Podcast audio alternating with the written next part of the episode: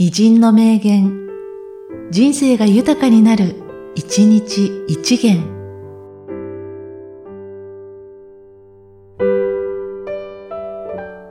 6月18日、古賀春江。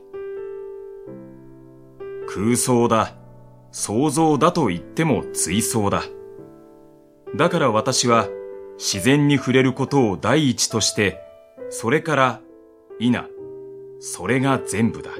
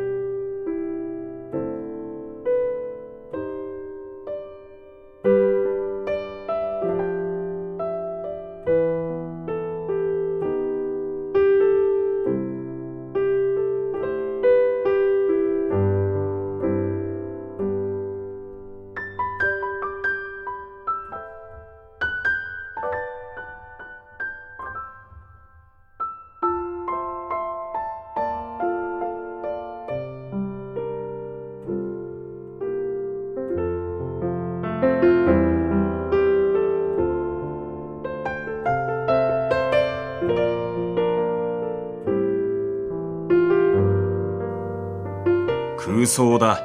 想像だと言っても追想だ。だから私は自然に触れることを第一として、それから、否、それが全部だ。